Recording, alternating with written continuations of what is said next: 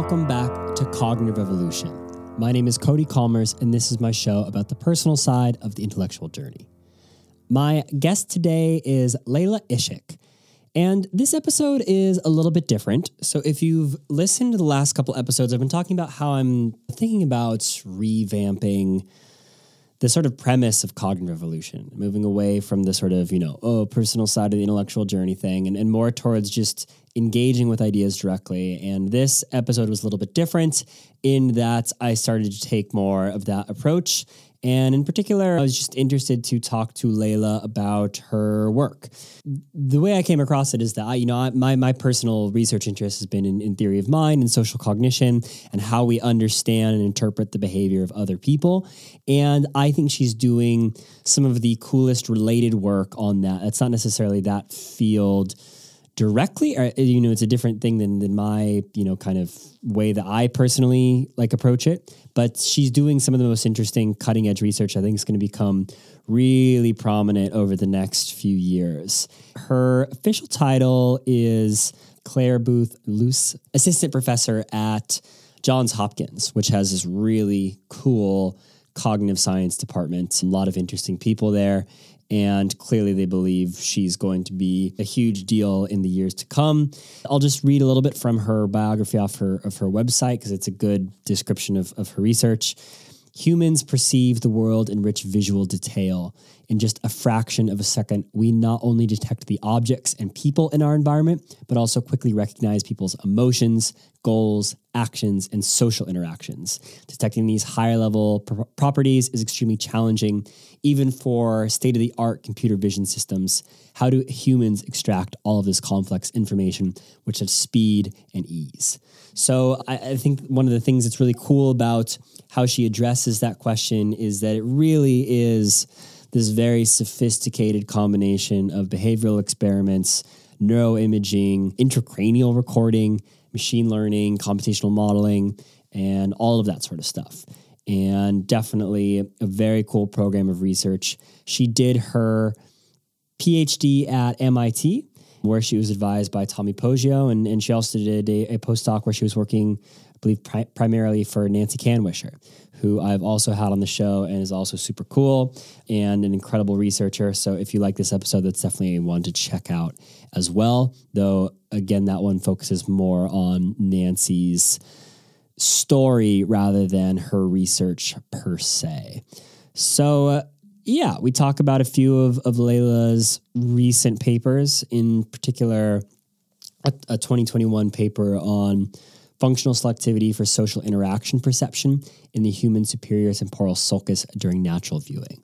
So that is the other thing that I really am fascinated with about her research. Not only is she taking all these super sophisticated approaches to it, but she's trying to incorporate naturalistic stimuli in a meaningful way in her research, which I personally think is definitely a forefront of of connecting psychology and neuroscience and cognitive science and everything we can learn from that with something closer to our actual human experience. So we talk about some of the cool projects she's done, and I look forward to see where she takes all of her research in the future. So if you want to support the show, the best way to do that is to subscribe to my Substack newsletter. You can find that at codykommers.substack.com. And uh, yeah, like I said, you know, rethinking what the show is going to look like. And so if you want to follow along with that, then definitely subscribing to that newsletter is the best way to do so. So thank you for listening. And without any further ado, here is Leyla Isik. Guess I want to start off by asking you so you studied biomedical engineering in undergraduate. How did you get from that into I don't know what academic label you identify by, but you know, computational neurosciency, you know, psychology e stuff. What what did all that look like for you? I had not thought much about neuroscience or the brain before I came to college, and then I took the required class on neuroengineering and the section on vision just like blew my mind. I had never really thought about vision as a computational problem and how challenging it was. And those challenges combined with the fact that it feels so effortless to humans also was occurring around the same time I was starting to get very interested in AI. And that really drew me to biologically inspired vision, but but more generally AI. I thought in my PhD I really wanted to make biologically inspired computer vision models or cognitively inspired computer vision models. And I went to MIT and I joined Tommy Poggio's lab to ostensibly do that. But when I was doing that, I felt like this, you know, if unsatisfied is the right word, but I just felt like there was this distance between what I was modeling and what we actually knew about the brain. And that's what really sort of led me to start doing neuroimaging work and human experiments to try to understand more about the brain. Ultimately, my interest was always mostly motivated by the goal to understand intelligence, both human and artificial. But that's that's sort of how I went from like biomedical engineering to I guess cognitive neuroscientist or computational cognitive neuroscientist. I guess the other thing that really always motivated me was things that were easy for humans but hard for computers. And when I started my PhD, we really just didn't have computer vision systems that could even recognize objects. And that was really the main vision problem everyone was studying. But I guess maybe like halfway through my PhD, the deep learning revolution started, and the intro to all my talks kind of got killed because, like, now we had computers that, albeit have many limitations, but you can't really say that, like, they can definitely recognize objects quite well. And that really led me to think more about what humans use vision for. And so much of what we do when we're looking around the world is social, right? I'm not really noticing your tapestry in the background or your chair or your microphone, right? I'm I'm looking. We spend most of our time looking at people and thinking about them. So let's draw a line from that kind of moment where like you said the the intro to your talks. The bottom fell out of that. How would you describe the research program that you're on now? What are some of the pieces of that? Our lab is really interested in taking, I would say we take like a computational vision t- scientist type of approach to studying uh, social perception and cognition, or or social vision, I guess you would say, because almost everything we study is is vision. And so our goal is to really understand humans' rich visual social perception abilities using a lot of the vision science and cognitive neuroscience and computational tools that have been so successful in other aspects of vision. So I guess I, I want to talk about naturalistic stimuli.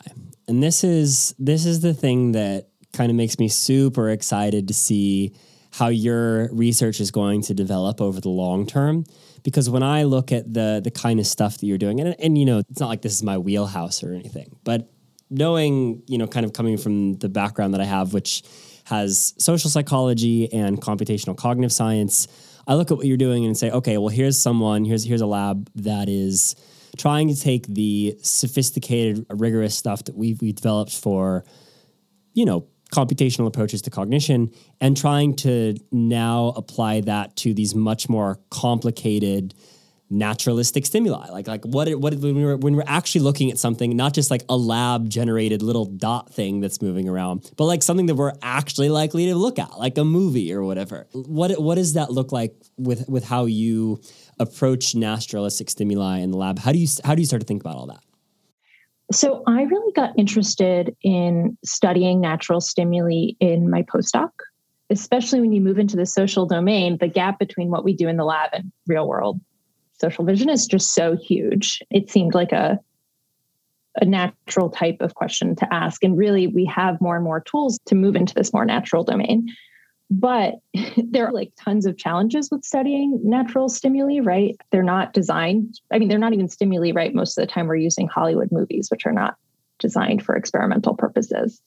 And so I actually, in my postdoc, faced a lot of challenges and kind of got disillusioned with movies and was like, okay, that's it. like we're just gonna forget about that for a while. And then we really came back to it as a, I mean, I guess for lack of a better word, a pandemic project. Our lab had only been open for a few months when the pandemic started. We had had IRB approval for one month and then like couldn't scan anymore, right? So it wasn't like we had all this unanalyzed data. But at the same time, I felt really lucky because there were all these natural neuroscience movie data sets, MRI data sets in particular online. And so along with a really talented postdoc in my lab, Haemy Lee Masson, we decided to see if we could revisit those with some of the newer computational approaches to tease apart the different social components in the movies. Because I think a major challenge is that it's so hard in a movie to say any effect you're seeing is due to any one thing.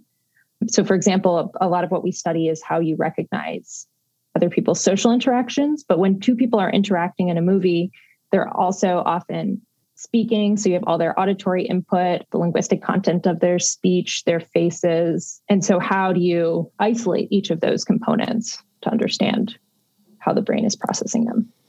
So let's maybe go through that timeline and kind of look look a little closer at each piece. So you mentioned your postdoc. You uh, tried working with with movies and naturalistic stimuli and it, it kind of hit a roadblock. Can you say more about what that looked like and what the what the issue that came up there is and what, what you were trying to do? So I guess maybe the the main difference in approach is the thing I realized in my postdoc is I also was studying social interactions. In almost every commercial movie you watch, almost always has a face and a social interaction occurring throughout most of the movie. Otherwise, it's just a really boring movie to watch. What are the components of social interaction? Is it just that there's like two people and they have some sort of communicative thing going on between them? Either communicative or in a movie, it's almost always communicative, right? Most of the movies we watch, but it, you could also imagine it being some sort of action that's physically directed towards somebody else. I'm just trying to make sure that I fully understand. I know it seems like a simple concept, social interaction. I just want to make sure I understand that I, am not just being like, okay, I, I, I kind of understand that in an abstract way. I guess my question is why is this the unit of interest to you? Is it because it's sufficiently ambiguous? You can say in a naturalistic stimuli, it's like, okay, well, here's two people. There, it's a social interaction, and then well, this this person just by himself cleaning his room. Therefore, it's not a social interaction. And now we can look at those two two different things. So, why is this the unit of interest? So I think that where the unit was really defined for me and based on others' work was actually not naturalistic stimuli, but in controlled stimuli. In my postdoc, we found that there seems to be dedicated cortical territory that responds when you watch dyads that are engaged in social interactions, either depicted all with controlled stimuli. So either pairs of point light figures that are either moving towards each other or doing two stationary independent activities, you see this with Heider and Simmel style shape animations. And then work from Liuba Papeo and others has shown that you seem to have a lot of selectivity for pairs of bodies that are facing each other versus not facing each other. And so that sort of unit of a dyad interacting seems to be something that is processed special visually and, and in the brain. And so then it was a question of how we can extend that to, to what the social interactions we see in the real world. I hate to go too deep on, on too simple of a, of a concept, but it, you know, it reminds me of, of one of my favorite arguments in, in cognitive science, which comes from Michael Tomasello's, I think, 2000 Cultural Origins of Cognition. His argument is that when you kind of look at evolutionary history, there's not like a bunch of cognitive shifts that can happen in, in ev- evolutionary time between, you know, sort of cognitively modern humans and things that, that, that are the precursors to that. And therefore, we're looking for one big thing. And his one big thing that he proposed that we're looking for is joint attention, the ability to go from dyads to triads, where it's like, okay, here's the the thing. I'm holding up my my pen, and, I'm going to symbolically manipulate your attention to say like, hey, we're all going to look at this thing uh, that I'm holding.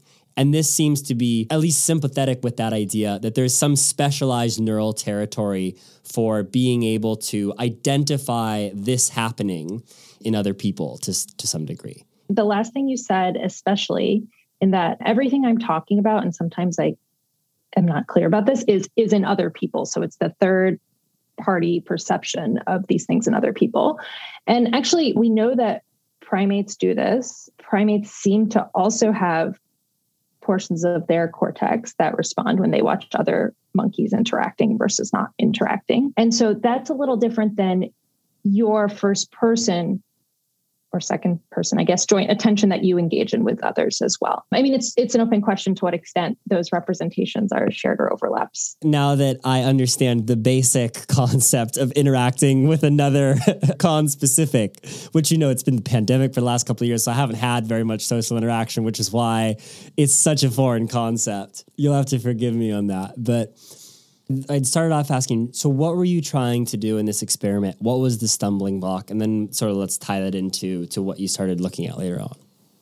We did do some stuff with the movies that I think was interesting, which is that you, a lot of it back then was even just proof of concept for how you might align neural signals in a continuous movie. So also this was different because it was with intracranial, uh, mostly ECOG data. And so a lot of that was proof of concept showing how stereotyped neural responses were across different repetitions of short movie clips and then also showing that you could even decode visual visual information like whether or not a face was on a screen based on neural data.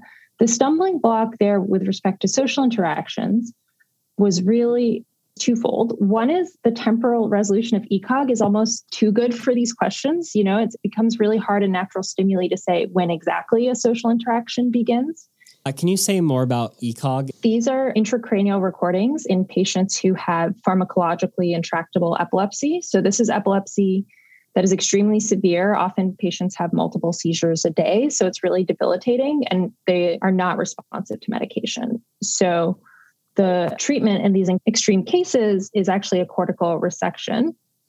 And before they undergo that brain surgery, they first undergo pretty extensive mapping where electrodes are implanted either deep into the brain or in the case of the data we had for that paper on the surface grids on the surface of the brain and they are monitored in the hospital for about a week or so to determine the precise location of the seizures other functional um, properties of the tissue that might be resected et cetera and during that time, many of these patients are extremely generous and willing to participate in our experiments. And so it's a really unique opportunity to record from the human brain. These patients are amazing. They're so generous with their time. And I think this points to one of the many benefits of movies, which is that it's a lot easier to ask someone to watch a movie than it is to like show them your really boring stimuli for two hours. Here's the other thing about that data though, is that the electrode location is is determined clinically and different for every person. Two people could have their electrodes covering totally different parts of their cortex. To determine even where to put the electrodes, they first do a, a ton of non invasive tests, like EEG, for example, to get a rough idea of where the seizure location is. And that's where they put the grid. So it could be over visual cortex, motor cortex, et cetera. And that varies from patient to patient. Mm-hmm but that's a positive for you as the the person analyzing these data is that you've got this really fine grained resolution Exactly. And both spatially and temporally. Except, like I said, one of the stumbling blocks when you're looking at higher level aspects of perception um, and cognition, the temporal integration window gets larger, right? And so labeling these movies with this, trying to even determine what the onset time of these different high level aspects are is challenging. So that that was one roadblock. And then I think the second roadblock is that the method I was using was trying to segment the movie into scenes with a face and scenes without a face and trying to look for neural differences or scenes with a social interaction and scenes without a social interaction. And there are just almost no scenes without a face or without a social interaction. And the other problem is that the scenes with a face are also almost always the same scenes with a social interaction. And so those were really the technical stumbling blocks that I faced. So, like you said, that had a kind of proof of concept sort of uh, a thing to it. It was it, it, laid groundwork for future stuff. What are the questions that you feel like you can get at with naturalistic stimuli? I think one of the findings with controlled stimuli was that we seem to have a region in cortex that responds when you watch other people interact and that is different from nearby regions that respond when you see other people's faces or when you engage in theory of mind about other people. And that was interesting and surprising. But some people have rightly criticized studies like that that use only controlled stimuli where each of those things are segregated. So perhaps it's unsurprising that you see differential responses to these different isolated stimuli. Whereas in the real world, just like in a movie, you often see somebody's face, they're often interacting with someone, and you're often also trying to reason about their mental state all at once. And so it is still an open question how these processes are integrated or segregated in more real world conditions. And in fact, some prior studies with movies had suggested that when you watch social interactions, it engages the theory of mind network. And so those suggesting that those two processes were actually overlapping. But most studies with movies have never really tried to account for the correlations between all these different movie features. And so that's something we've really been trying to develop and apply new methods for now in the lab to really let us interrogate natural processing with movies. So, can you help me understand by taking one of those pairings or one of those interactions and saying, okay, here is an example of how it can play out? Yeah. So, for example, one of the data sets we used was subjects viewing the first episode of the show Sherlock. And so you have a lot of scenes where Watson and Sherlock are speaking. So they're having a social interaction. You also see their face. You also hear their voices. And they're often trying to think about, for example, like what the uh, killer might have been doing. So they're also reasoning about somebody else's mental state. And all of those things are happening at the same time. And we really wanted to understand what brain activity was being driven by each of those different things, or ask if that was possible to do. And most studies with movies have really only looked at one of those in isolation. But here we really are arguing that that can be problematic because of those co occurrences that happen so much in movies. So, what's happening in those experiments is that you have Sherlock, you have 500 Days of Summer, two separate data sets that your lab did not collect. Because, like you said, hashtag pandemic put the kibosh on collecting uh, new data sets in person. And you have, if I recall, 1.5 and three second windows that the episode slash um, movie are, are chopped up into. And for each of those windows, you have a coding that says, okay, here's the nature of the interaction that's happening here. Actually, even more simply, is there an interaction happening here? Eventually, we want to get into more interesting questions like what is the nature of this interaction? But in this first study, we did not do that. I also think we didn't necessarily flag this, but this is your 2021 neuroimage paper Functional Selectivity for Social Interaction Perception in the Human Superior Temporal Sulcus During Natural Viewing. Is that how you would summarize the main findings? Is a localization of this visually attending to social interaction in a particular brain region, the superior temporal sulcus? Exactly. And in particular, the two things we were interested in was if we could separate that from the perceptual features like faces and voices. And then perhaps more interestingly, if we could separate that from a very related higher level social cognitive aspect of the characters engaging in theory of mind because prior work had suggested that perhaps when you watch a movie, social interactions are being processed by the theory of mind network, which was in contrast to my prior work with more controlled stimuli.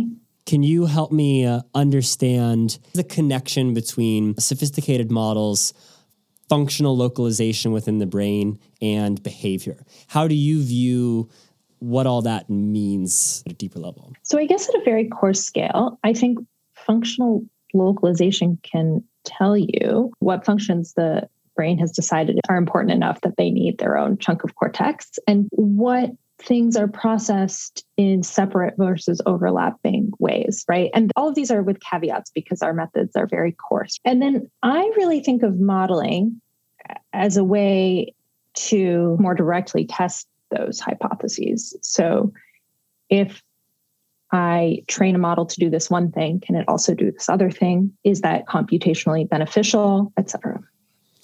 I think I'm on board with, first of all, the computational model saying, well, look, here is this thing that is producing the behavior. I'm giving it the same stimuli that I'm giving the human, and it's telling me some approximation of what the human is going to do. And then if you can match that on to uh, a particular piece of neural real estate and say, here is the thing that the model produces.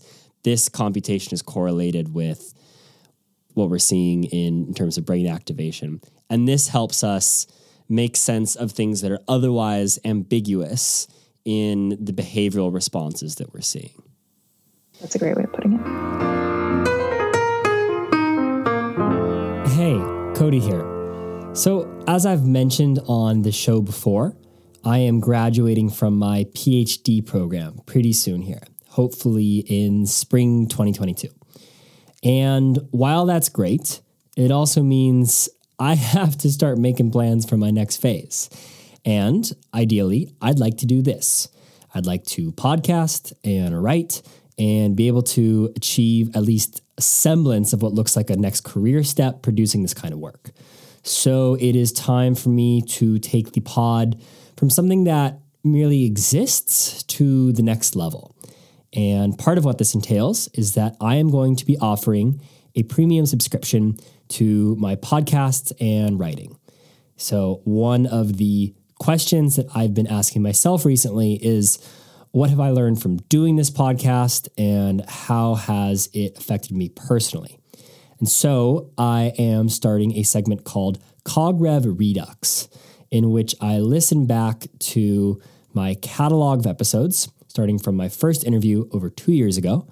And I edit down the original to a 30 minute show featuring the highlights of what that guest said and, and what really stuck with me over that time, as well as my own reflections on where I was when the interview was conducted, what I was interested in, and how that's all changed. And I will also go into any backstory I have with the guest or strange behind the scenes antics that happened during the taping that didn't make the final cut. So I will offer two free CogRev Redux episodes. Then from there, they will come out for premium subscribers every other week. With the premium subscription, you also get my series called Reviewed. It's Reviewed in which I revisit, reread, or reconsider the books, movies, podcasts, or other content that has most impacted me throughout the years. In this show, I love to ask people about the books that have most influenced their thinking. And so now I want to explore my own answers to those questions in greater depth. There's also a new series I'm launching called The Grad Student's Guide to Podcasting. It features everything I've learned while doing Cognitive Revolution through my PhD, as well as interviews with other graduate student podcasters. Anyway, like I said, this is part of me building out toward my next phase, so I really do appreciate the support. If you are interested in signing up for a subscription, you can check out codykommers.substack.com. That's codykommers.substack.com. Even if you just sign up for the free version, it helps a ton to support my future work. Okay, thank you for hearing me out. Now, back to the show. You mentioned interesting questions. And so I want to kind of so I guess one way you could look at the, the, the, papers that we talked about is that you know that that postdoc one kind of like okay here's proof of concept here's like me sort of broaching this and now here's next level up here's you know we've got this prior data set and we can find some signal in the messiness that is naturalistic stimuli and, and get some cool results from that. What are the questions that you'd really like to be able to answer in the fullness of time that you want to build up to and maybe have an inkling about how to start to address them, but don't know the full story of what that's going to look like?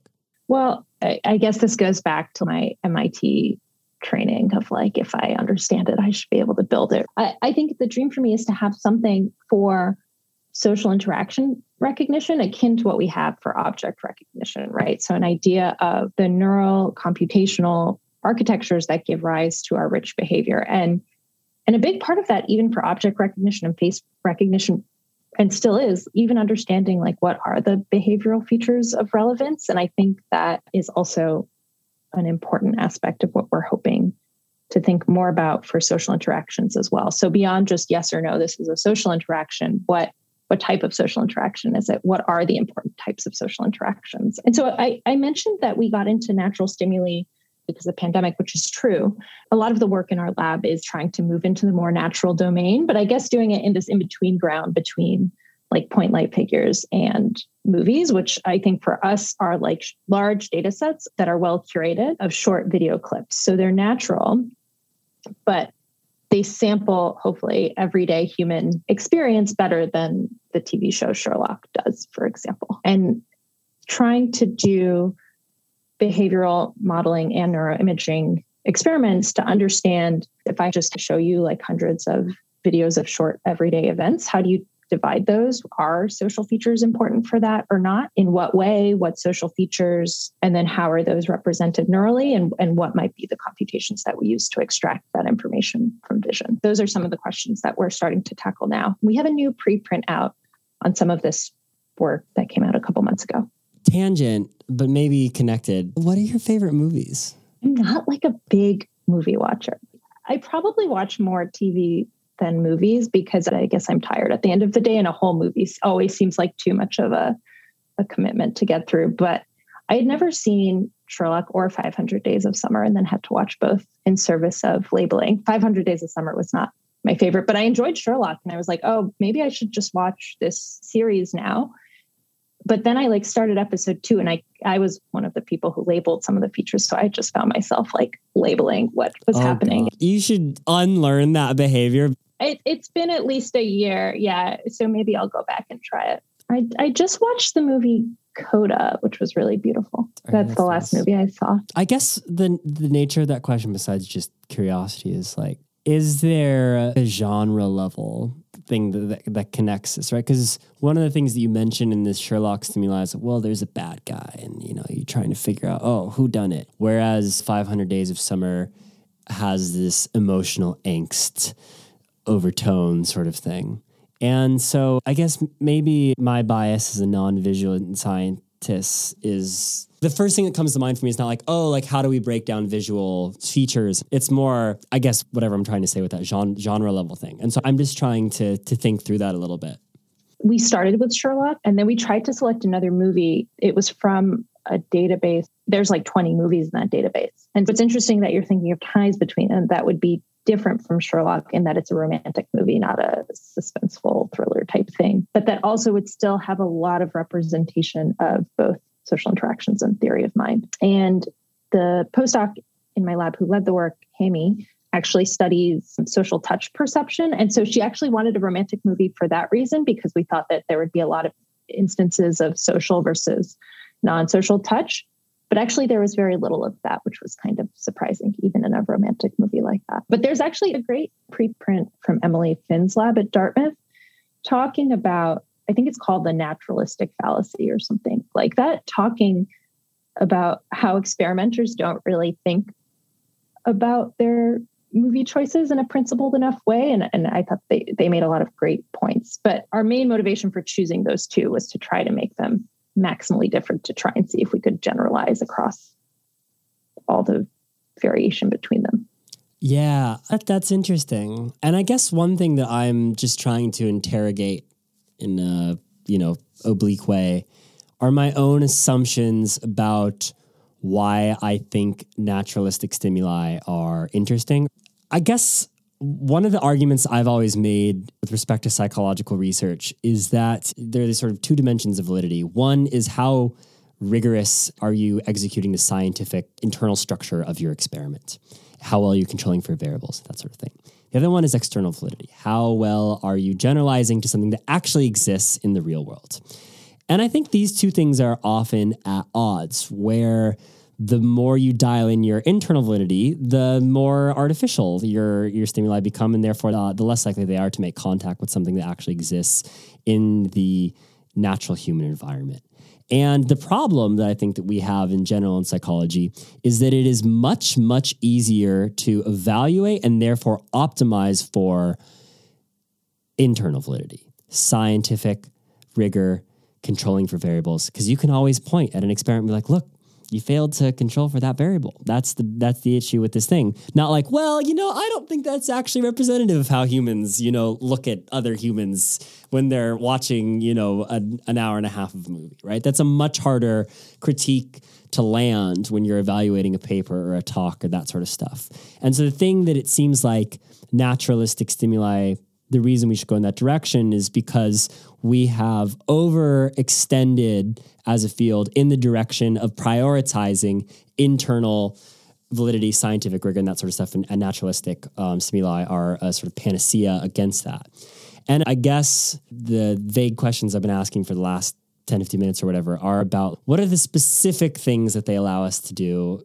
I think that's definitely a big part of their promise. Although you'd be surprised, a lot of people do point to them and say that's not what real world interaction is like, which is also fair, right? And so a, a question I get asked a lot is this study replicated in large part what we found with controlled stimuli? And so then a natural question is, well, why even bother with these natural stimuli, right? And then if it doesn't replicate it, people are like, well, you didn't replicate it. So there must be something wrong with your natural stimulus. So you sort of wind up in this funny position either way. And so one thing I'm particularly excited about is using the two in conjunction, which we're starting to do now. So there are some seemingly pretty striking differences between the results from my controlled 2017 study and this 2021 movie study but we've never tried it in the same there's a million other differences between them too so one i think that more careful comparison will be really informative and then two i think another big promise is natural stimuli just open the doors to studies with all sorts of different populations that don't want to sit and do your boring two hour experiment, right? And so we are also beginning a collaborative project with the Kennedy Krieger Institute here and their Autism Center to try and to start um, scanning individuals with autism on both the controlled and the movie stimuli as well. And I think that's particularly interesting because a lot of lab studies with individuals who are less impacted on the autism spectrum find no differences in their ability to do different social lab based tasks, despite clear differences in their real world social perception and social behavior. So I think that there's a lot of promise for those as well. As well as, I mean, we were talking about developmental psychology, which I also don't do, but or and especially developmental neuroimaging, talk about hard. But I think there's a lot of promise for scanning really young kids with with movies, which people have started doing also. You mentioned Johns Hopkins. That seems like a really cool place to be doing cognitive science these days. I guess everything's a little screwed up because of the pandemic, and so it probably hasn't been the two years there that you are envisioning. I, am actually talking to Paul Smolensky in a little bit, who I know has been instrumental in developing that. And my undergraduate thesis advisor was Alan, who I believe is also uh, there. So it just seems like a great place to be doing cognitive science. What's the what vibe over at Johns Hopkins Cognitive Science? It is. I feel so lucky to be here. I think it's awesome that we have our own cognitive science department. And I just feel so lucky to be here with all of the amazing expertise we have. And then, in addition to our great department, there's also a broader cognitive science community. And like we have a psychological and brain sciences department, we have a lot of fantastic neuroscience colleagues, and it's just such an awesome environment, both because of our department, but also the greater community. The ties to the medical school, which I talked about a little as well. You did your undergraduate at Johns Hopkins, right? Are you from Baltimore originally? I'm not. I'm from upstate New York, from Syracuse, New York. But it's very nice to be back here. I like Baltimore a lot. Yeah, I could totally imagine how coming back to your undergrad institution as a professor like really feels full circle in a way. Yeah. It it's it's really nice, very bizarre. Although I feel like now I have my like, you know, routines that I have in this as an assistant professor, which feel different enough from what I did as an undergrad. But sometimes I find myself on parts of campus where I just like feel like I'm 18 again, and it's it's weird. Are you shaping the hearts and minds of, of the young children and the way that your hearts and minds were shaped by JHU? I hope so. I teach a lower level visual cognition class. I'm teaching it this semester, and it's in person again after being on Zoom for the last couple years. And it's so nice. They're just so engaged and they're such great students. So, yeah, that's another big plus of being here is our awesome both undergrads and grads. Well, I appreciate you telling me about your research and, and, allowing me to ask some potentially silly, potentially insightful, potentially both questions. And I want to end by asking you what are three books that have really impacted your thinking? So I think the first one is uh, Vision by David Marr, which, you know, is just a seminal book. I think they would actually revoke your MIT PhD if you didn't. I, I think so. If I didn't put that on my list, right? And I, like I mentioned, I'm teaching visual cognition now, and we've I have them students read the first chapter, but I, I, was revisiting it recently and I was like, why don't we just use this as our textbook? But anyway, yeah, I just think it's a fantastic book for any cognitive scientist to think about. My other two are more contemporary recent picks. So the first is How to Do Nothing by Jenny Odell, which perhaps has a somewhat misleading title, but it's about disconnecting from social media and the internet, which I think there's been a lot written about lately. But I, I think in particular, she makes a couple points that really impacted how I think about it. And I feel like that argument is sort of couched in an argument about productivity and how to be more productive and she kind of pushes back against that what I which I liked and then she talks about alternatives about how to be engaged in uh, you know the physical and natural world in your community in ways that I thought were really interesting. Jenny Odell, what's her background? She is a visual artist. And so it's it's interesting. She has a very different perspective and different set of hobbies than I do, but I, I enjoyed reading it a lot, perhaps for that reason. Number three was a novel, A Lie Someone Told You About Yourself by Peter Ho Davies, which is maybe an odd pick. It's the novel about parenting a young child, which I do, but it takes a different perspective from someone who's had very different experiences than me. But the way that he writes about even the like painful and mundane parts, but also the beauty of it, I just thought was really nice and changed how I think about a lot of aspects of that as well. Uh, I'm really glad you included that. That sounds really wonderful. I've never read the, that book, but that that's also something that's been happening a lot for me. Is I've been digging more into. I'm doing my career thing, but like I also need to do the life thing and really try and dig into that and using novels as a way to do that. I read many more novels than I do nonfiction books. I like to read for pleasure. I mean, not that work isn't pleasure, but non-work pleasure, I guess. No, I, and that's a change that's happened to me sort of gradually over the last two years. I'd probably say end of grad school, beginning of my postdoc is when I really started reading for non work regularly. There's a big part of me that doesn't feel like the distinction between reading for work and reading for pleasure are real when you are a psychologist interested in human behavior. It's all a piece of the puzzle. Leyla, thank you so much for taking the time to talk. This has been a huge pleasure. Thank you, Cody. It was so much fun. Take care. That was my conversation with Leyla Isik. Usually on this show, I've always maintained that what I'm doing is a true interview where my portion of contribution to the show is usually like 10 to 20% of the talking and the other person does you know 80% of the talking and it's about their personal experiences and trajectories and me sort of prompting them and creating space for them to, to say that. This was a lot more Cody involved and me in many places giving my perspective. In some places maybe even overstepping and interrupting in a way that i usually don't. So it's something i'm you know still getting a feel for. And i thought this was a, a fun conversation and a good dive into Leyla's research. And part of me thinks like i want to do kind of serious research based interviews like this, but you know, another kind of concept that I often think about is you know the, the conversations that I've most enjoyed having on the show are the ones that don't have any specific focus. They kind of just go